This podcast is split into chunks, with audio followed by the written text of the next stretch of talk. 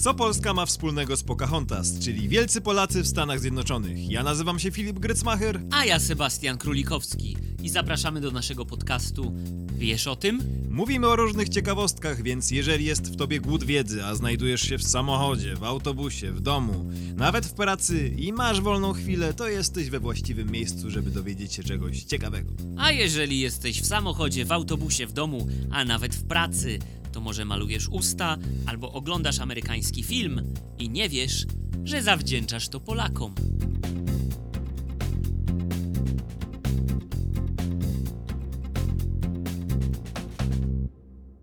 Hi! Hi! Hello, hello, hello! Yy, Cześć! Tak, Witamy my, Was w tym języku. Zmyliliśmy was, Tak, ale to my. ale to my.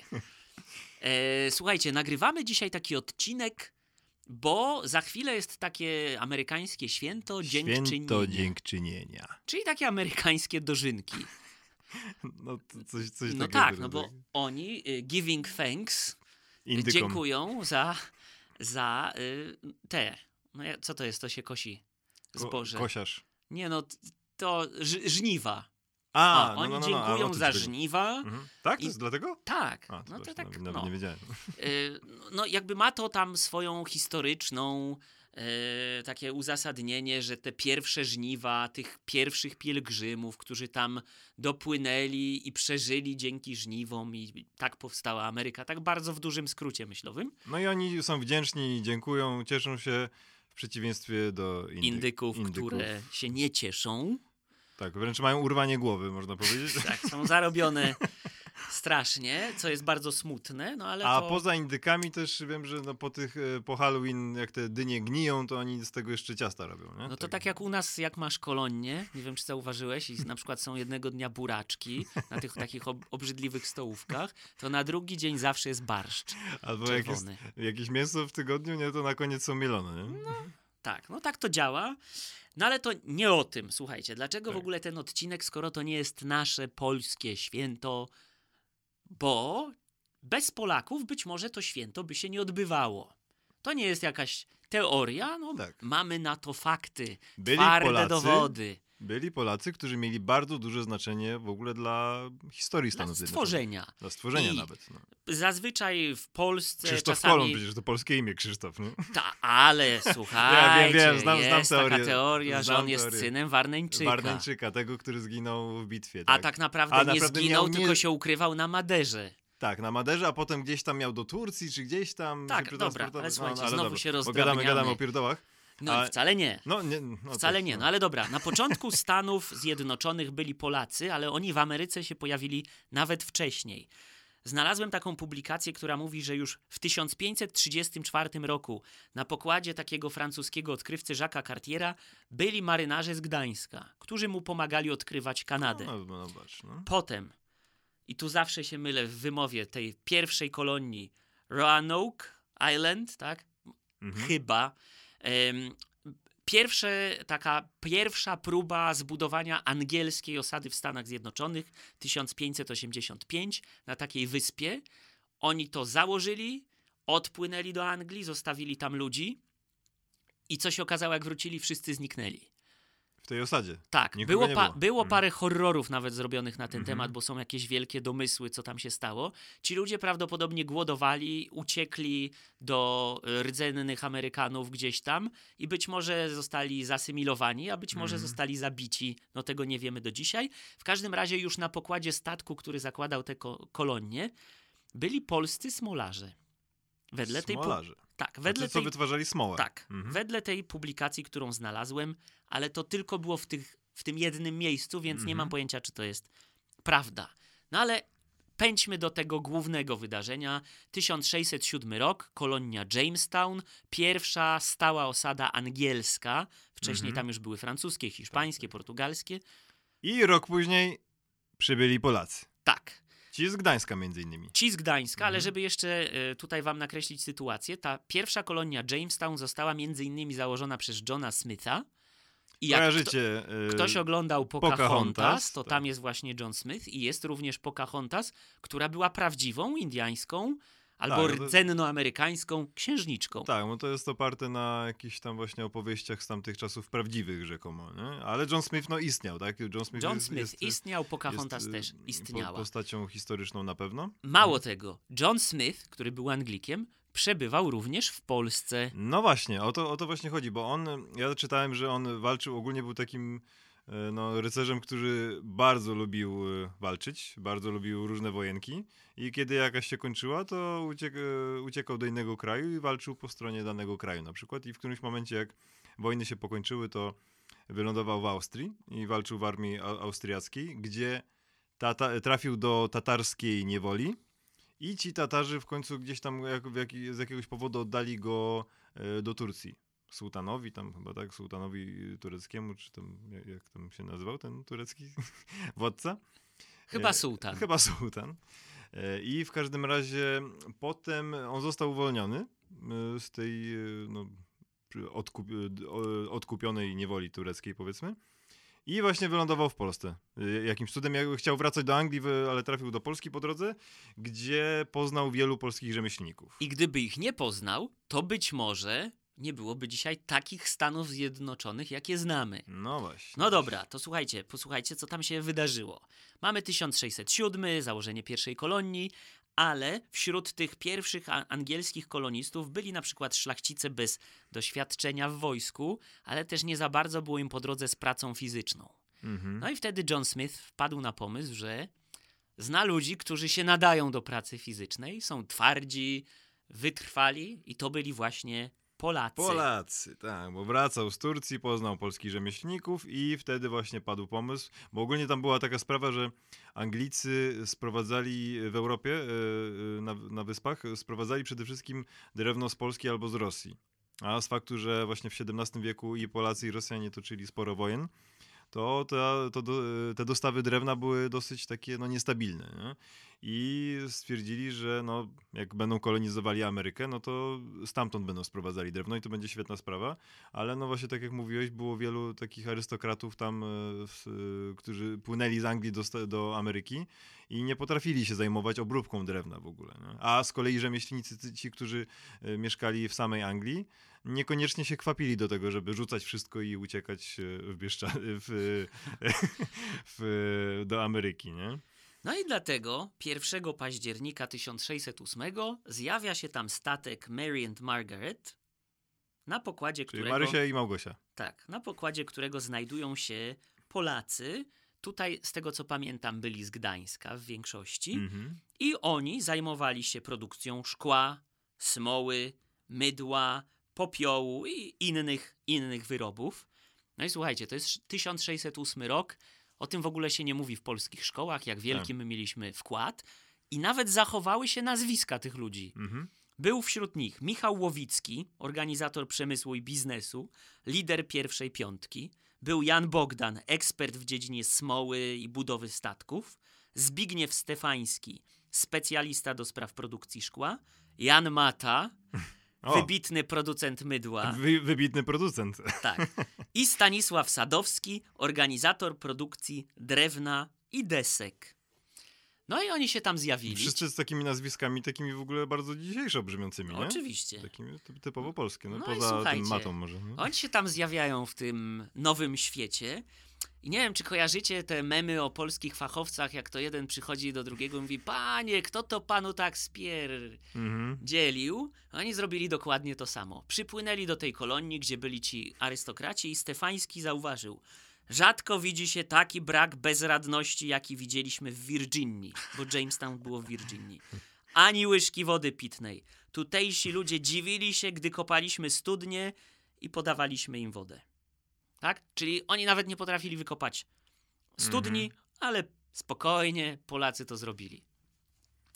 No, i teraz przechodzimy do takiego osiągnięcia, które faktycznie jest takie bardzo symboliczne, bo oni, Polacy, zbudowali w Ameryce pierwszy piec szklarski, Hmm. który uznaje się trochę, może metaforycznie, za pierwszą fabrykę w Ameryce i początek przemysłu. No to to naprawdę jest no, bardzo ważne wydarzenie tak naprawdę Mhm. w historii Stanów. W no. dodatku te towary, które zaczęli tam produkować, to były pierwsze towary takie made in America, Mhm. też dzięki Polakom. To była ta pierwsza piątka, ale potem do, do tej kolonii przypływali jeszcze inni polscy koloniści. Między, na między innymi na przykład był tam Polak Lorenz, czyli Wawrzyniec Bohun, pierwszy Bohun. Lekarz. Czyli pewnie kochały się w nim, z nim wszystkie Wszystkie dziewczyny. Amerykanki tam. nie? Tak. Pierwszy lekarz też był Polakiem.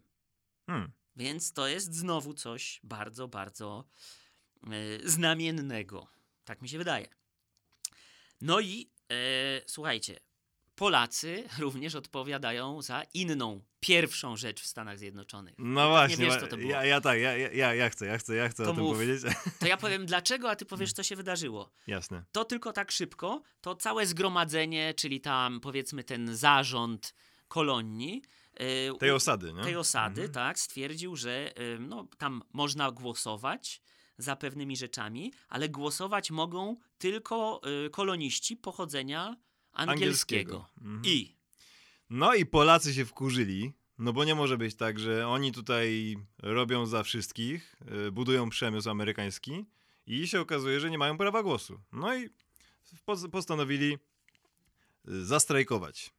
I y, ten strajk y, zaczął się 30 lipca 1619 roku. I co ciekawe, Polaków nie było aż tak bardzo dużo tam, bo ich było około około 50, 50. a cała osada, osada liczyła około tysiąca osób, więc no to było no, ile? 5%, tak, plus minus. Ale no oni kontrolowali przemysł, więc y, oni powiedzieli, że koniec, my strajkujemy Przerwali pracę, zamknęli fabryki. Koniec. i y, zamknęli, swoje zakłady, właśnie, y, zamknęli swoje zakłady. I co ciekawe, no właśnie tak jak mówiłem, 30 lipca zaczął się ten strajk, skończył się 31 lipca, czyli dzień później. Żądania Polaków zostały spełnione. Po prostu Ang- Anglicy stwierdzili, że no nie no, no be, bez Polaków tutaj nic nie jesteśmy w stanie zdziałać, bo bez ty, tych właśnie polskich osadników, no bo cały przemysł nam stanął. No więc właśnie. I zobaczcie, jaki wielki wkład mamy w przemysł, ale też w budowę Właśnie, amerykańskiej bo to był demokracji. pierwszy strajk w historii Ameryki. Czajcie, Polacy, No, Polacy. zrobili pierwszy strajk w historii Polacy, Ameryki. co ciekawe, z Gdańska w dużej mierze, nie? I Czyli tutaj, tutaj jest pewna mamy jakaś analogię. analogia Zobaczcie, do Solidarność, Solidarności. Gdańsk, No. Stocznia. No, Historia ciekawe, lubi ciekawe. się powtarzać. Tak, tak, tak. I lepiej uważać z drażnieniem Polaków, nie? Zdecydowanie, tak? Jest to mm, czasem zabawna historia, ale jest ona również no, trochę wzruszająca nawet. Mhm. Ja uważam, że to powinno się o tym tłuc w szkołach i powtarzać, że ej, patrzcie, bo nie za bardzo ym, to jest uczone, Tak, tak. Przedstawiane. przedstawiane. O, u, uczniom. Mhm, uczniom. Tak. No, No, ale w każdym razie no, było sporo Polaków i osób e, pochodzących z Polski, które rzeczywiście miały bardzo duży wpływ na e, Stany Zjednoczone i w ogóle na wiele rzeczy, które się działy w Stanach. Ja teraz skoczę do historii ciut ja jeszcze bym drugą rzecz powiedział, bo No tak dobra. oczywiście mówimy, że te, nie byłoby tych Stanów Zjednoczonych, jakie znamy. Mhm. Y, ta kolonia w Jamestown, 1607, tak, to jest początek, ale jak, nie chcę powiedzieć, że Stany Zjednoczone miały dwa początki, ale w 1620 tam się zjawiają pielgrzymi Tak, na, tak, pod, tak, tak. na pokładzie statku Mayflower, tak, i to jest jakby drugi początek Stanów Zjednoczonych, tylko pobudki były inne. Jamestown było bardziej właśnie przemysł i tak dalej, tam to byli uciekinierzy religijni, tak, i Mhm. oni tam też... Y, mm, założyli takie City upon a Hill, tak oni to reklamują, tak, z innych pobudek właśnie religijnych. Więc ten kraj jakby no trochę się zaczął dwa razy z dwóch różnych przyczyn i w dwóch różnych miejscach, No właśnie, a te ale kolonie potem się połączyły. tak, no tak, ciekawe te- jest to, że właśnie to, o czym mówiliśmy, to się wydarzyło przed pielgrzymami właśnie, nie? więc to, Tak. to, jest, to jest bardzo też e, dosyć ciekawa sprawa. Ale no ja już właśnie przejdę dalej i skoczę tak w historii o kilkaset lat, ponieważ e, był taki pewien pan, który urodził się albo w Zduńskiej Woli, albo w Łodzi, bo są różne teorie tak naprawdę. Nazywał się Maksymilian Faktorowicz. To tak chyba nie za wiele mówi, nie? Samo to. Maksymilian Ale już Faktorowicz. nadaje Ale coś tam, trop. coś tam gdzieś tam słychać w tym, nie? Maksymilian Faktorowicz. I on właśnie urodził się mm, w biednej, wielodzietnej rodzinie żydowskiej i e, miał około chyba dziewięciorga rodzeństwa, ich w sumie była dziesiątka. I on e, na początku jako właśnie taki młody dzieciak sprzedawał pomarańcze i cukierki na przykład e, w teatrze w Łodzi. Później już y, poszedł w takie poważniejsze sprawy. Mając 14 lat zaczął pracować jako pomocnik aptekarza i stomatologa. Później był pomocnikiem w drogerii i tutaj właśnie ta drogeria tutaj jest takim właśnie najważniejszym tutaj y, czynnikiem, y, który wpłynął na jego życie. I właśnie to, co tutaj ma związek z tym imieniem i nazwiskiem, bo w tej drogerii zaczął robić pierwsze eksperymenty z kosmetykami, perfumami, kremami. Mając 20 lat, y, otworzył w Moskwie sklep, y, swój pierwszy sklep y, perukarsko-drogeryjny. I między innymi tam właśnie w Rosji współtworzył charakteryzację, tworzył charakteryzację dla carskiego teatru imperialnego.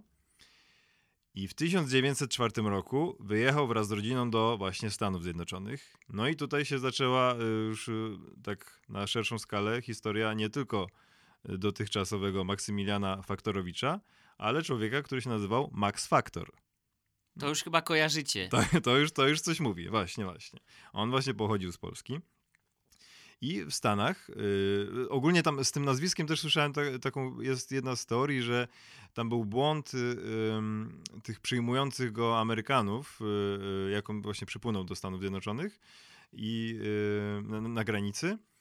I on właśnie podał, że jest Maksymilian Faktorowicz. Oni do końca nie rozumieli, jak to przeliterować, jak to powiedzieć, więc sobie skrócili to Maksymilian do Max przez X. Mhm. I Faktorowicz, no tak jak rozumieli, zapisali po prostu Faktor. No, No jak ktoś oglądał Ojca Chrzestnego, to Mhm. przecież on też się nie nazywał Corleone, tak? Tak, tylko on tak, tak, był tak. z Corleone, Tak, tak, tak. ale tak, no wpisali właśnie. mu tam, że jest y, Don Vito Corleone, a potem Mhm. była taka bardzo głupia parodia Ojca Chrzestnego, która się nazywała Mafia. Nie wiem, może ktoś z was to oglądał i tam ten chłopiec się zjawia w Nowym Jorku, nikt nie wie jak wymówić jego nazwisko, więc sprawdzają mu metkę w ciuchach. No i ktoś tam pisze, że on się nazywa Marynarka Armani, spodnie Versace, coś tam, coś tam, coś tam. Strasznie to głupie, strasznie głupi film, ale zabawny. No właśnie, ale wracając do, do, do, pana Maxa Faktora, no to on już jak e, mieszkał w Stanach Zjednoczonych, to mm, mając swoje doświadczenie właśnie w sprawach takich kosmetycznych, został e, ulicznym charakteryzatorem hollywoodzkich aktorów. Bo w tamtych czasach było coś takiego, że aktorzy, mm, czyli na początku XX wieku, aktorzy musieli się charakteryzować na własny koszt. Musieli to robić sami, no i właśnie za swoje pieniądze. Nie było tak jak dzisiaj, że no jest cały zastęp ludzi tak naprawdę na planach zdjęciowych, który się zajmuje każdym drobnym szczegółem. I na przykład ludzie, y, a zwłaszcza nie tylko ludzie tacy powiedzmy powszechnie, ale też y, przede wszystkim aktorzy, sięgali po takie rzeczy jak wazelina, mąka. Niektórzy wykorzystywali nawet taką mieszankę skrobi ziemniaczanej ze smalcem. To było tak właśnie, żeby sobie rozjaśnić twarz. No i w 1916 roku z, y, rozpoczęło się coś bardzo istotnego, bo rozpoczął powszechną sprzedaż cieni do oczu i kredek do brwi. I to, roz, y, i to było, y, była pierwsza sytuacja, kiedy tego rodzaju kosmetyki były sprzedawane ludziom powszechnie poza przemysłem filmowym. Do, do tamtej pory tak naprawdę y, tego typu kosmetykami y, mogli się y, malować tylko aktorzy. Mm, I on uważał, właśnie znalazłem taką jego wypowiedź, że y, czy takie zdanie o nim, że uważał, że wszystkie kobiety powinny mieć możliwość podkreślenia tego, co w nich najpiękniejsze. I właśnie wytwarzał tusz do rzęs, podkład, cienie do powiek, błyszczyk. I on właśnie stoi tak naprawdę za wprowadzeniem tego do takiej powszechnej sprzedaży. Wprowadził też między innymi takie y, już takie powiedzmy dodatki jak sztuczne rzęsy i przyrządy takie jak zalotki. Kojarzysz, nie? Takie, Kojarzę te takie, takie takie nożyczki do oczu. To trochę Takie, wygląda jak narzędzie tortur bardziej niż... Tak, ale takie Ja trzyma się tego do oka nie dał wcisnąć. trochę jak nożyczki, nie? Tak właśnie ten, ten.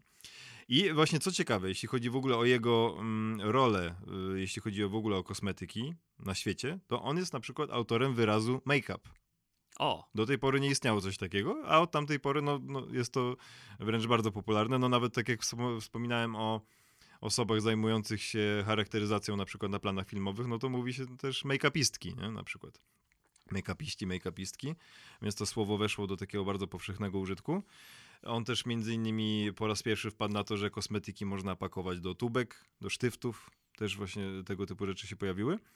A w 29 roku mm, otrzymał Oscara za charakteryzację. Jako pierwsza osoba. To był pierwszy Oscar za cha- charakteryzację. I to właśnie zdobył Max Factor. Jest, y, kończąc o nim właśnie jest tak dużo niepewności, bo jest, są tajemnice wokół jego śmierci. Y, znalazłem w niektórych źródłach, że umarł we śnie, ale są też teorie, że zginął w wypadku samochodowym. No i to właśnie nie jest niestety do końca jasne. Po jego śmierci, to też jest y, dosyć ciekawa sprawa, jego firmę przejął syn Francis, który ze względów marketingowych zmienił imię Francis na Max. I też był Max Factor, tylko że junior. I mówi się ogólnie, że tamten był Max Factor senior, ten Max Factor junior. E, Mimo, że Max Factor junior tak naprawdę nie był Max Factor, tylko Francis Factor. Tylko junior. tylko junior. A je, jeszcze taki dodatek do tej e, historii, bo ta rodzina ogólnie mm, słynęła nie tylko z e, Maxa, Maksymiliana Faktorowicza, bo on miał również brata Johna, Jakowa Faktorowicza w oryginale, w, e, kiedy mieszkali w Polsce i później nazywał się John Factor. I on też był szkolony na początku właśnie na, na fryzjera, na właśnie taką osobę zajmującą się takimi kwestiami estetycznymi. Ale y, po przyjeździe do y, Stanów Zjednoczonych zajął się gangsterką i był bardzo takim znanym gangsterem, również y, w Chicago, no bo tam większość tak naprawdę najbardziej znanych gangsterów była w No i Chicago. w Nowym Jorku W oczywiście. Nowym Jorku też. Ale, Ale słuchajcie, tu się Mhm. wtrącę tylko Filipowi, będziemy robić o tym odcinek. tak, o polskich gangsterach w Ameryce. polskich gangsterach, tak, tak, tak, bo paru ich było. I jeszcze tylko dokończę, że właśnie ten John Factor, y, z faktu, że no, zajmował się kiedyś fryzjerstwem jako młody chłopak, to jak jego pseudonim gangsterski to był Jake the Barber, czyli Jake Fryzjer. Czyli strach iść do Barbera, żeby Tak, tak, tak, bo jak trzymał brzytwę, nie? No, No. właśnie, właśnie. No. to pogardle. Tak, tak, tak. Słuchajcie, to to jest nasz polski wkład w istnienie Hollywood.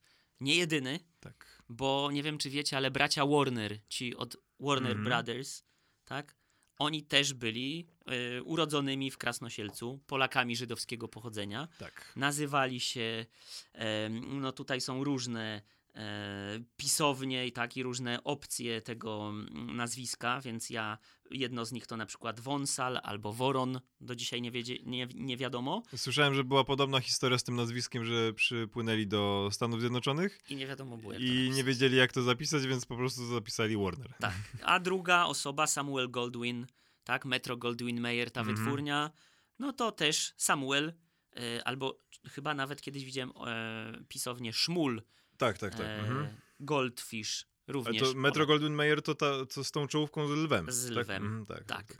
No więc słuchajcie, też bez Polaków Hollywood by nie istniało. Mhm. Jest świetny dokument i książka Pollywood. Jeżeli kogoś kto interesuje, możecie sobie to obejrzeć albo poczytać. tak. No i tutaj Filip y, opowiedział nam coś, co pokazuje, że bez tych polskich rąk do pracy kolejna gałąź biznesu amerykańskiego by po prostu nie istniała. A my sobie tak dzisiaj skaczemy trochę po tej historii. Ja wrócę znowu do samych początków, kiedy jeszcze tych Stanów Zjednoczonych nie było, ale była na terenie obecnego Nowego Jorku, stanu Nowy Jork, e, New Jersey, kolonia, która się nazywała Nowe Niderlandy holenderska kolonia w Ameryce Północnej. E, wtedy również Nowy Jork nie nazywał się Nowy Jork, tylko Nowy, Amsterdam. Mhm, tak, tak, tak. No i słuchajcie, również tam znalazło się dosyć sporo Polaków. Dlaczego? W tamtym czasie najpotężniejszym państwem w Europie, albo jednym z najpotężniejszych, geograficznie chyba największych, była Unia Polsko-Litewska Mhm. która dosyć mocno współpracowała z Holendrami, no bo blisko geograficznie, oni od nas skupowali zboże między innymi. I e, mam taką informację, że w tej kolonii Nowe Niderlandy znajdowało się 21 Polaków. E, nie do końca jest jasne, którzy byli Polakami, a którzy byli obywatelami Unii Polsko-Litewskiej, tak? bo na terenie żyli również Białorusini, Ukraińcy, Litwini. E, więc e, ja znalazłem dwóch takich, do których no, jest prawie że stuprocentowa pewność, że byli Polakami. Pierwszy z nich się nazywał Albrecht Zaborowski, był polskim szlachcicem, który urodził się gdzieś tutaj na terenie Prus Książęcych e, i przypłynął do Nowych Niderlandów w 1662 roku na pokładzie statku Lis. Prawdopodobnie uciekał przed służbą wojskową. Więc sobie uciekł gdzieś daleko, daleko. Zachowało się nawet, co miał przy sobie, jak do tej nowej kolonii wkraczał. Miał ze sobą 3 guldeny i 10 centów. Udało mi się znaleźć taką informację, że w tamtym czasie taki zwykły robotnik tygodniowo zarabiał 6,5 guldena, czyli on miał połowę tygodniowego zarobku, więc niewiele jak na podróż do nowego świata. Ehm, płaszcz i taką paletę, materac ze słomy, żeby miał na czym spać. To był cały jego dorobek, właściwie. No ale jak to Polak, poradził sobie dosyć szybko i zaczął się tam zajmować handlem futrami. Handlował z plemieniem Leni Lenape, to są Delawe, Delawerowie, Delawerowie. Między innymi to plemię pojawia się w ostatnim Mohikaninie w filmie albo w książce, jeżeli ktoś czytał. No i ten człowiek bardzo szybko nauczył się języka. W związku z tym nie tylko handlował tymi futrami, ale pełnił również rolę tłumacza, tak, a nawet takiego negocjatora pomiędzy kolonistami z Holandii a e, rdzennymi Amerykanami. Przyjechał z niczym, ale już 14 lat później na terenie stanu New Jersey miał 1200 akrów ziemi. Tutaj daje cudzysłów oddanej mu przez rdzennych Amerykanów. Mhm. Wiecie sami dobrze, jak to oddawanie wyglądało Tak. albo wymuszanie, tak, albo zajmowanie siłą, a potem e, w ciągu kolejnych lat dorobił się kolejnych 4000 akrów, więc przybył z trzema guldenami, a umierał mając 5000 akrów własnej ziemi, więc do biednych nie należał. To jest jeden z nich, z tych Polaków w Nowych Niderlandach, a drugi to był Daniel Liczko, prawdopodobnie pisownia Liczcho. E, urodził się na terenie e, Koszalina albo w Koszalinie około 1615 roku. Wstąpił do e, armii holenderskiej, jakoś się tam znalazł, ale jest dowód na to, że kolonia holenderska w Nowej Brazylii, tak, oni też mieli również kolonię tam, on tam służył i był nawet później e, najpierw sierżantem, potem porucznikiem i z tej kolonii z Brazylii przepłynął sobie do tej kolonii Nowy Amsterdam. Jest na to dowód. W 1647 została tam ochrzczona jego córka. Więc patrzcie, dawno, dawno temu, a ile zachowało się materiałów, które poświadczają pobyt tych No ludzi tak, tam. no, Nie? naprawdę sporo. W 1651 roku Liczko brał udział w wyprawie przeciwko Szwecji. I tutaj kolejna niespodzianka. Szwedzi też mieli kolonie Mhm, tak, e, tak, bardzo tak. blisko Nowych Niderlandów, gdzieś obecnie na terenie stanu New Jersey albo Delaware. Tak, więc e, był jednym z zaufanych żołnierzy. Em, I co ciekawe, e, to nie była jedna e, z funkcji, jakie pełnił, bo kiedy Holendrzy zostali już zaatakowani przez Anglików, on dostał polecenie bronienia miasta, tak, ufortyfikowania miasta, e, więc no, pokazuje to, jak ważny był dla, dla kolonistów. Był również miejskim inspektorem straży pożarnej, a w 1648 założył własn- własną karczmę, tawernę, która była jednym z dosyć istotnych e, elementów miasta, które, no słuchajcie, dopiero co powstawało. Więc knajpa w mieście zawsze dobry deal. Tak? A między innymi zasiadał również w sądzie rozjemczym w tamtym czasie. Jego córka potem wyszła za mąż za em, przyszłego burmistrza. No. Więc całkiem nieźle. I zachowały się takie dwie opinie. No, One są dosyć współczesne. Jedna z historyczek stwierdziła, że jest, e, Liczko był jedną z trzech najważniejszych osób e, spośród tych 21 Polaków. Na przykład, e, e, natomiast e, Charles Garing, tak chyba się czyta nazwisko, e, Garingm, wybitny badacz Nowych Niderlandów, stwierdził, że Liczko był jednym z najbardziej wpływowych i znaczących obywateli miasta. Nieźle. No, to naprawdę kolejna bardzo, bardzo nawet, y, bardzo, bardzo istotna postać. Nieźle, a tych. Polaków było 21 na Mhm, początku w tej mhm. kolonii. Tak, tak, tak, tak, tak. No, no widzisz, no sporo tych e, istotnych dla Stanów Zjednoczonych Polaków. Ja mam e, kolejnego takiego, który, no już e, skoczę teraz znowu mocno historycznie, bliżej już naszym czasom. I może to nie jest postać, która tworzyła Stany, tak, no bo tutaj mówiliśmy o takich, którzy rze- rzeczywiście byli jednym, jednymi z twórców, ale osoba, która miała bardzo ważny, bardzo duży wpływ y, na funkcjonowanie po prostu Stanów Zjednoczonych już y, współcześnie. Y, Zbigniew Brzeziński. Postać związana ze światem polityki, polityki amerykańskiej, polityki międzynarodowej. Człowiek, który mm, no, pochodził też z Polski i w wieku 10 lat razem z rodziną wyemigrował do Kanady. I po tej Kanadzie po, w przyszłości przeniósł się do Stanów Zjednoczonych, gdzie taki dosyć no, istotny element w jego życiorysie w 1953 roku e, obronił doktorat z nauk politycznych na Harvardzie. 53 rok, dosyć gorący w Polsce e, i w całym bloku wschodnim śmierć Stalina. A właśnie Zbigniew Brzeziński miał e, okazję wtedy uczyć się na Harvardzie. No, jaka uczelnia, nie? No, na takiej całkiem nie najgorszej. I y, później jako pracownik Uniwersytetu Columbia w Nowym Jorku mm, był twórcą Instytutu Badań nad Przemianami Międzynarodowymi. To też y, było takie dosyć wtedy istotne dla, dla tej uczelni. Później był y, członkiem działu planowania politycznego Departamentu Stanu USA, więc tak powiedzmy wspinał się po tych takich szczeblach właśnie amerykańskich związanych z y, polityką i głównie z polityką międzynarodową. I właśnie najważniejszy punkt jego życiorysu to w latach 77-81 był doradcą do spraw bezpieczeństwa prezydenta Jimmy'ego Cartera. Także y, no, to była dosyć no, polska postać, która miała dosyć spory wpływ na y, zagraniczną politykę Doradzał amerykańską. mu, co Tak, robić, nie? tak, doradzał. Mhm. Zobaczcie, jaka skala wydarzenia. Tak, tak, tak. I on był właśnie no, tak naprawdę najważniejszą postacią, jeśli chodzi o politykę zagraniczną z bliskich ludzi Jimmy'emu Carterowi. I yy, właśnie wracając, wspominaliśmy o tej analogii tych naszych właśnie strajkujących w Stanach Zjednoczonych Polaków do Solidarności i tutaj trochę tak wracamy do Solidarności, ponieważ yy, właśnie Zbigniew Brzeziński był osobą, która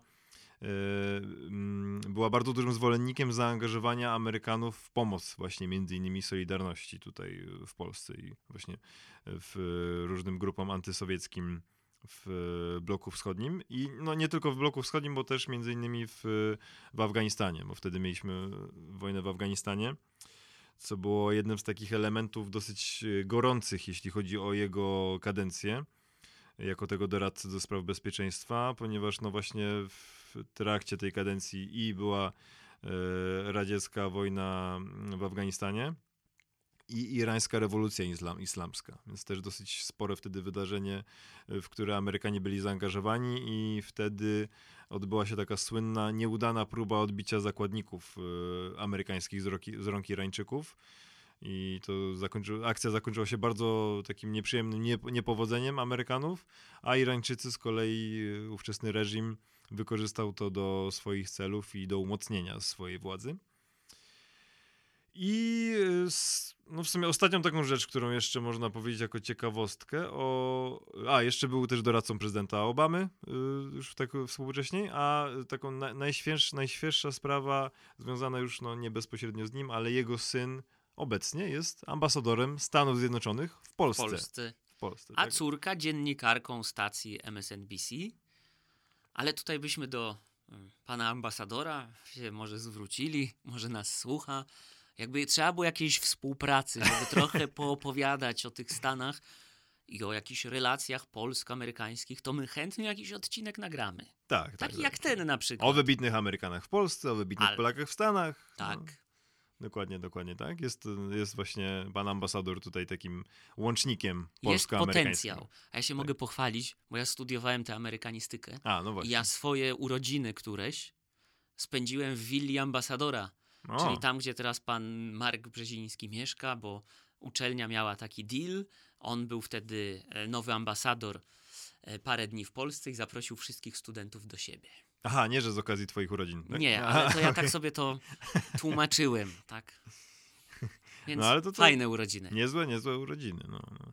no słuchajcie, tak naprawdę było bardzo dużo Polaków, którzy odnosili bardzo duże sukcesy też na różnych polach e, w Stanach Zjednoczonych. Można by mówić o różnych postaciach, no nie wiem, chociażby Violetta Villas by w, w którymś momencie robiła karierę w Hollywood. Mm, Tak? Tak no, no, no widzisz, widzisz, właśnie to jest taka też ciekawostka, że mówi się, że Sinatra był w niej mega zakochany i dała mu kosza. A, no widzisz. No, i właśnie. teraz są koty zamiast Sinatry. No już, Dużo kotów. No były koty. No wiem. No, no, no, tak, no, ale no. koty może jeszcze są. No, no, no, no tak, tak, tak, tak. Yy, No i nie, nie tylko Violetta Villas w Hollywood, ale też, yy, no, przypomnij mi, uciekło mi nazwisko. Paweł Pawlikowski, który teraz robi film z Joaquinem Phoenixem. I tu też, panie Pawle, my dobrze mówimy po angielsku. Mamy świetną audycję. Jakby coś tam trzeba było, jakiś epizod zagrać, proszę dzwonić. Tak, mi akurat chodziło o troszkę dalsze czasy, o Pola Negri, o Pola Negri, A. no właśnie, ma, ma, patrz, taka postać. No w każdym razie wielka postać yy, światowego filmu. Pani Polu, Niemego. jakby co? Nie, to chyba już nie. Pani Polu Raksu bardziej. Tak, Polu Rakso.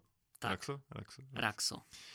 Tak, no ale w każdym razie, bo już znowu gadamy jakieś, e, już troszkę się za, zabujaliśmy w tych różnych e, tutaj e, tematach. Więc kończymy. No kończymy. Kończymy, No, tak. tak. Dziękujemy, że byliście z nami. tak, Amerykanom życzymy e, miłego święta dziękczynienia. Tak, a wam życzymy miłego kolejnego odcinka, a na przykład jakbyście znaleźli jakieś fajne ciekawostki o Polakach w Stanach Zjednoczonych, to podsyłajcie do nas na maila Tak. podcast małpa wiesz o tym.pl Zapraszamy na naszego Instagrama. Subskrybujcie nas na YouTubie, na Spotify'u nas obserwujcie. Wszędzie, gdzie się da. Apple Podcast. Polecajcie znajomym, bo warto. Dokładnie tak, dokładnie tak. A my dzisiaj się żegnamy i do usłyszenia Bye, bye. w następnym odcinku. In the next episode. Bye again. Dobrze to powiedziałem po angielsku? Yes, very good. Bye, Great, bye. Great. Bye bye.